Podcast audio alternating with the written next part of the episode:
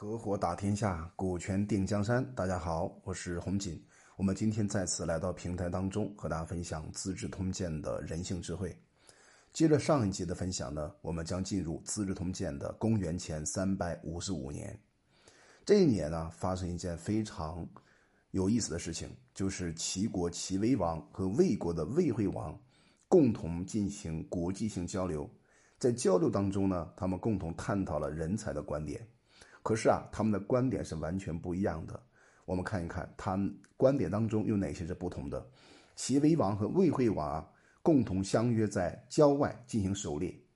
在古代啊，贵族狩猎是一个常态的现象，好像我们今天很多人喜欢玩电竞游戏是一样的。所以他们共同狩猎。魏惠王就问齐威王说：“齐国有宝物吗？”那齐威王呢？想了想，告诉他说：“我们齐国是没有宝物的。”魏惠王当然是不信的，所以呢，进一步啊追问齐威王：“寡人的国家虽然很小，尤其跟齐国相比较而言比较小，这样的国家呢，还有十颗啊直径为一寸长的明珠，照耀前后十二辆车。”讲到这里的时候呢，我是抱着怀疑的态度的。从古到今呢，还没有发现呢任何。一颗夜明珠可以照前后十二辆车，如果按照一辆车大概是五米的距离算的话，等于说是可以照到百米以外。那这种夜明珠几乎是不可能有的，所以多少呢得有夸张的成分。难道像齐国这么大的国家没有宝物吗？哎，这是魏惠王问齐威王的话，所以他俩的谈话层面呢是在这个层面当中展开的。那齐威王是如何回复他的呢？通过这段对话呢，我们可以看出啊，两个国家的领导人，他们的战略高度、战略格局是完全不一样的。齐威王就告诉齐惠魏惠王：“寡人呐，所认为的珍宝，和你的珍宝的定义是不一样的。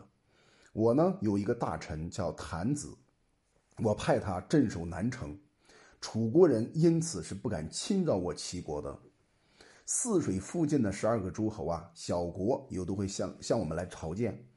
我还有一个非常优秀的人才呢，叫叛子的，派他镇守高唐这个地方。赵国人也不敢向东隅啊列我黄河之地。还有呢，一个非常重要的官吏叫前夫的，我派他镇守徐州。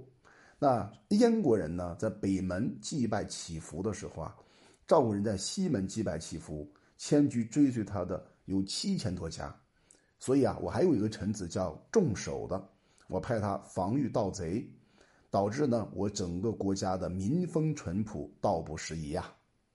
那这四位大臣呢，他们足以照耀千里，而你的夜明珠啊，只照十二辆兵车，那相比较而言，我觉得我的宝物啊，比你的宝物更加重要。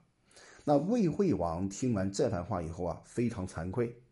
所以，我们通过啊魏惠王和齐威王这次啊国际性谈判交游，我们可以看出来两个人之间他们的做事格局、战略高度是不一样的。通过这段对话呢，齐威王至少脑海当中有人才的观点，而魏惠王呢，他喜欢啊珍奇异宝。所以，一个国家之所以会被打败，会发生腐败啊，首先是国家的君主他已经开始喜欢珍奇异宝。所以说呢，这是一个非常重要的启发。那么齐威王呢，他在做这个国家的时候啊，非常重视人才，他有人才观。好像今天我们看到《三国演义》当中，曹操之所以打败袁绍、袁术，包括很多啊从北方一路往南方打，能够获得很好的胜利结果，就因为曹操本人呢是非常重视人才的。那我们通过《资治通鉴》这段历史的对话。充分发现，人才从古到今，从东方到西方都是非常重要的。虽然我们现在处在一种瘟疫啊肆虐的这么一个时代，这么一个阶段上，那我们作为企业家，作为老板，一定要懂得，当瘟疫开始之后，我们应该如何去整合人才流，然后呢，信息流，那流向哪里，哪里就会强大。这是我们应该做的一个人才布局。好，这是关于啊。魏惠王和齐威王的一段对话。那在同一年当中呢，秦孝公还有魏惠王在杜平共同开了一次军事化会议。因为秦国和魏国呢相距比较近，这两个国家呢曾经发生过很多战争，比如说少梁之战。秦献公呢是少梁之战当中啊被魏国打败，最后呢啊一命呜呼的。后来呢，秦孝公接着他爸爸的这个权力，那么成为秦国的主要的领导人，所以他不得已啊采取了一种啊以退为进的方法，向魏惠王。啊，退步啊，退步呢，目的是争取了秦国再一次生存的权利。那么这一年当中呢，鲁共公啊，鲁国的鲁共公去世了，他的儿子呢，鲁康公继位了。到了公元前三百五十四年呢，秦国在原里打败了魏国的军队，斩首七千多人，夺取了少梁这个地方。我和大家分享过，少梁之战啊，是曾经啊，这个秦献公。和魏惠王他们之间作战当中，那么在这一代里边，那导致啊，那个魏惠王啊丧身，就是死掉了。但是呢，在魏惠王之前呢，像秦简公啊这些公这些这个领导秦国的领导人呢，他们把少梁给丢掉了。所以在这次战争当中，通过魏将变法，秦孝公就有资格有筹码。从魏国的手里边把他的丢失的土地少梁拿回来了。那么三百五十四年呢，魏惠王攻打赵国，包围了今天河北邯郸。楚王呢派景射前往救援。那我们思考一下，楚国在哪里呀？湖南、湖北。那所包围的地方呢是今天河北邯郸，相距千里之外啊。所以过去行军的话。正如《孙子兵法》所讲那个样子，对吧？那你行军千里，你的辎重、你的粮草、你的人吃马喂，各种成本是相当高的。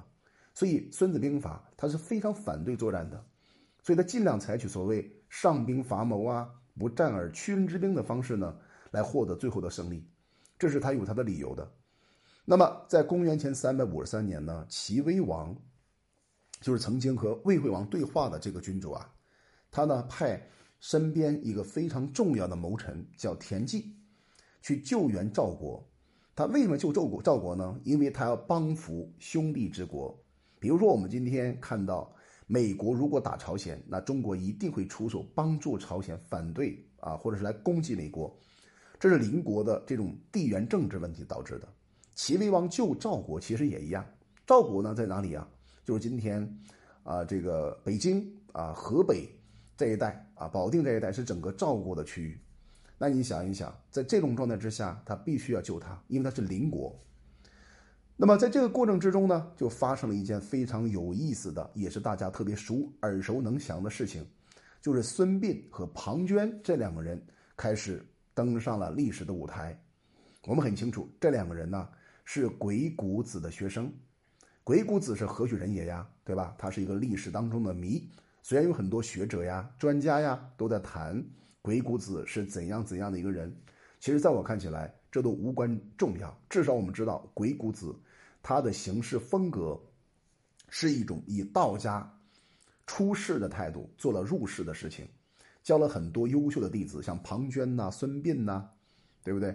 那甚至包括很多优秀的啊，这个子夏、孔子的学生啊，据说呢还向他请教过学问。因此，死下的口才是相当了不起的，这是一个非常重要的启发。当我讲这些人物的过程之中啊，假设你对历史啊有些历史人物没有任何的一点印象，我非常了解大家，因为他听起来确实是有一点一头雾水。可是你一点一点渗透，一点一点坚持，一点一点听到最后的话，我相信你会对《资治通鉴》这本书它讲的一千多年的历史有一个宏观的整体的。更高度的认知。好了，我们今天呢就讲到这里吧。做两个总结。第一个总结呢，我们重点讲述了当时魏惠王和秦孝公的对话。在这场对话当中呢，魏惠王更加喜欢珍奇异宝，而齐威王呢喜欢的是人才。这两个不同的观点就导致他们领导国家、发展国家的速度和强度是不一样的。也给我们企业家一个启发，就是我们要把企业做好做大，必须想方设法呢重视人才。第二个启发呢，就是秦国，那么经过商鞅变法之后，终于强大起来了。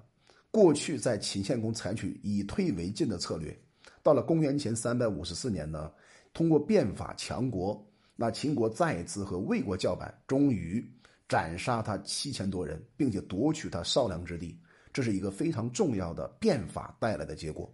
好了，我们今天呢就讲到这里吧。我叫洪锦，我们专注股权合伙制。有任何关于股权方面的问题呢，可以加微信四幺幺六二六二三五。